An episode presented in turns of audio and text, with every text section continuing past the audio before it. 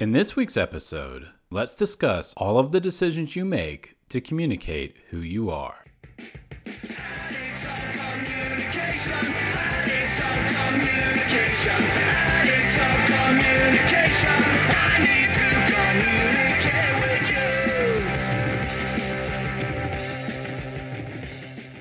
Hello, everyone, and welcome back to season five of Communication Junkie. My name is Steve Fuller, and I'm your host. You've probably heard the statistics before. Half of communication is nonverbal, three quarters of communication is nonverbal, 95% of communication is nonverbal. Whatever the real statistic is, the fact remains that most of our communication is nonverbal. Your mom or dad probably used to say, It's not what you say, it's how you say it. And they were right. Tone matters. Facial expressions matter. Eye contact matters. It's why we created emoticons and emojis. It's difficult deciphering text messages and emails because context alters content. And without nonverbal clues, context can be confusing.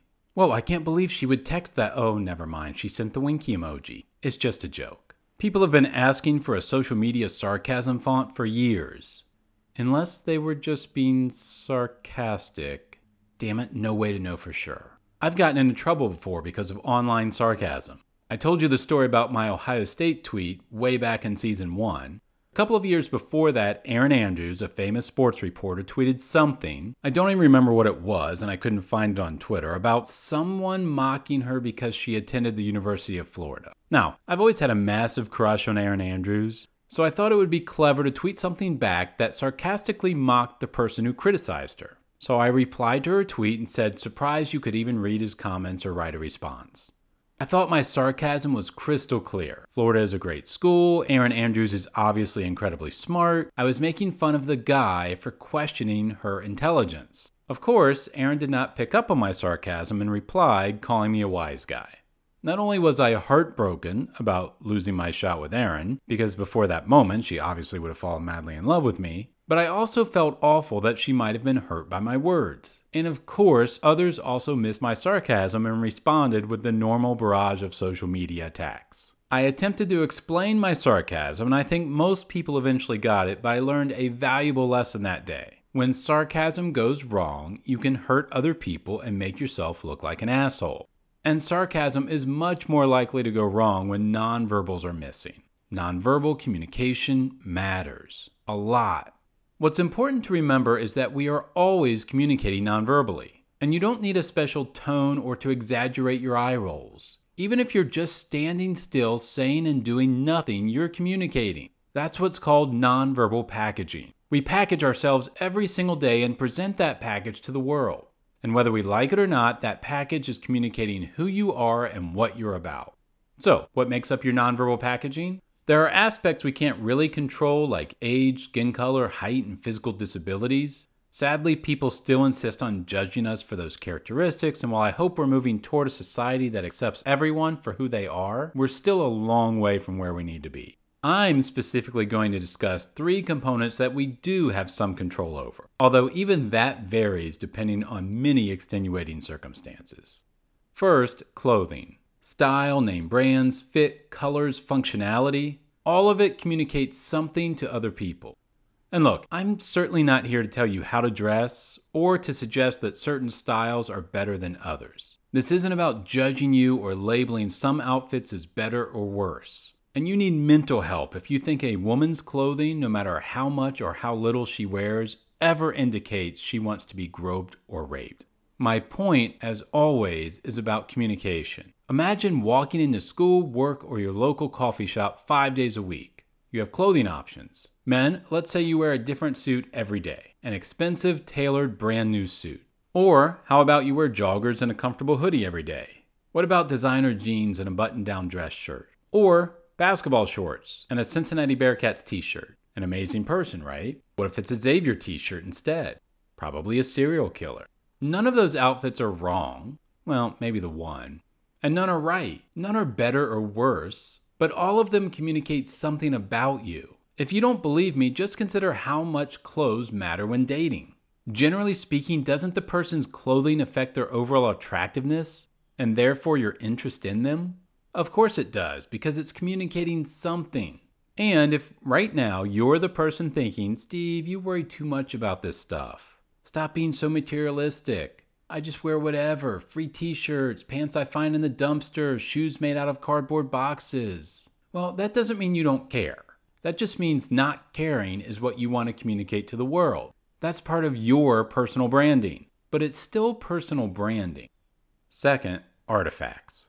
I consider artifacts to be anything associated with your person without it being something you have to wear, i.e., you have to wear pants and shirts or else you're going to jail. So we don't really have a choice there. Artifacts are things like tattoos, piercings, sunglasses, cell phones, jewelry, and even what you drink in public. Are you walking around with a bottle of Mountain Dew or a bottle of water? It communicates something, but is that bottle of water plastic or reusable? That also communicates something. And is that reusable water bottle actually filled with vodka? That communicates we should hang out sometime. I think tattoos are a great example. Look, it's not 1995 anymore, so I really hope people don't still judge your tattoos because who cares what someone else does to their own body? But we all know that people still judge your tattoos. Should they? No. Do they? Yes. But even if they didn't, aren't you still picky about your tattoos? Don't you want to put art on your body that says something to the world about who you are and what you're about? Does anyone walk into a tattoo shop and say, eh, do whatever you want, just make sure it hurts? Part of the reason I've never gotten a tattoo is because I can't imagine making such a permanent decision. It takes me hours to buy socks because I need to find the perfect brand and style. Socks that define me as a person. By the way, the perfect socks are Balega Hidden Comfort. Trust me, I've done the research. Third, hygiene. I won't spend as much time on this one, but your teeth, nails, and overall cleanliness are communicating something to others. Do you realize how much money humans spend every year to alter the way we smell? Billions and billions and billions of dollars. Soap, shampoo, body lotion, toothpaste, mouthwash, gum, mints, laundry detergent, dryer sheets, perfume, cologne, body spray. We're obsessed with not smelling like ourselves. I found a scent a few years ago that is exactly how I want to smell at all times. It's absolutely perfect for me. I've bought it ever since and I smell lovely. The next time you see me, I invite you to take a big whiff. You will not be disappointed. And there are other components like body size, facial expressions, gestures, hair, posture that all affect our nonverbal packaging. Again, if you think I worry too much about all of this superficial stuff, that's fine. As a society, we definitely do. But it's also reality. When you step outside your front door, you've made a hundred choices, big and small. Your pants, shirt, socks, shoes, watch, purse, necklace, phone, laptop, drink, makeup, cologne, sunglasses, headphones. And I get it. Judging people based on clothing, artifacts, and hygiene is classist. We all do the best we can, and if you're judging my laptop even though it's the best laptop I can afford, then shame on you. But nonverbal communication is a huge part of our lives. And that means we should all be aware of the messages we're communicating nonverbally. Not that you should change who you are to impress strangers, but so that you can make sure you're communicating exactly what you want to the world. If you're aware of what you're communicating and you like those messages, then keep being you. But if you're not, becoming more aware of your nonverbal packaging is a good first step. Okay, that's all for this week. Special thanks to the band Randy for our theme song. Subscribe to Communication Junkie anywhere podcasts are found. Please rate the show while you're there. Positive ratings do help. Follow me on Twitter at FullSteve and at ComJunk. Please share this episode with friends and family if you found it meaningful. As always, thanks so much for listening. Until next week, be good. Communication. Communication.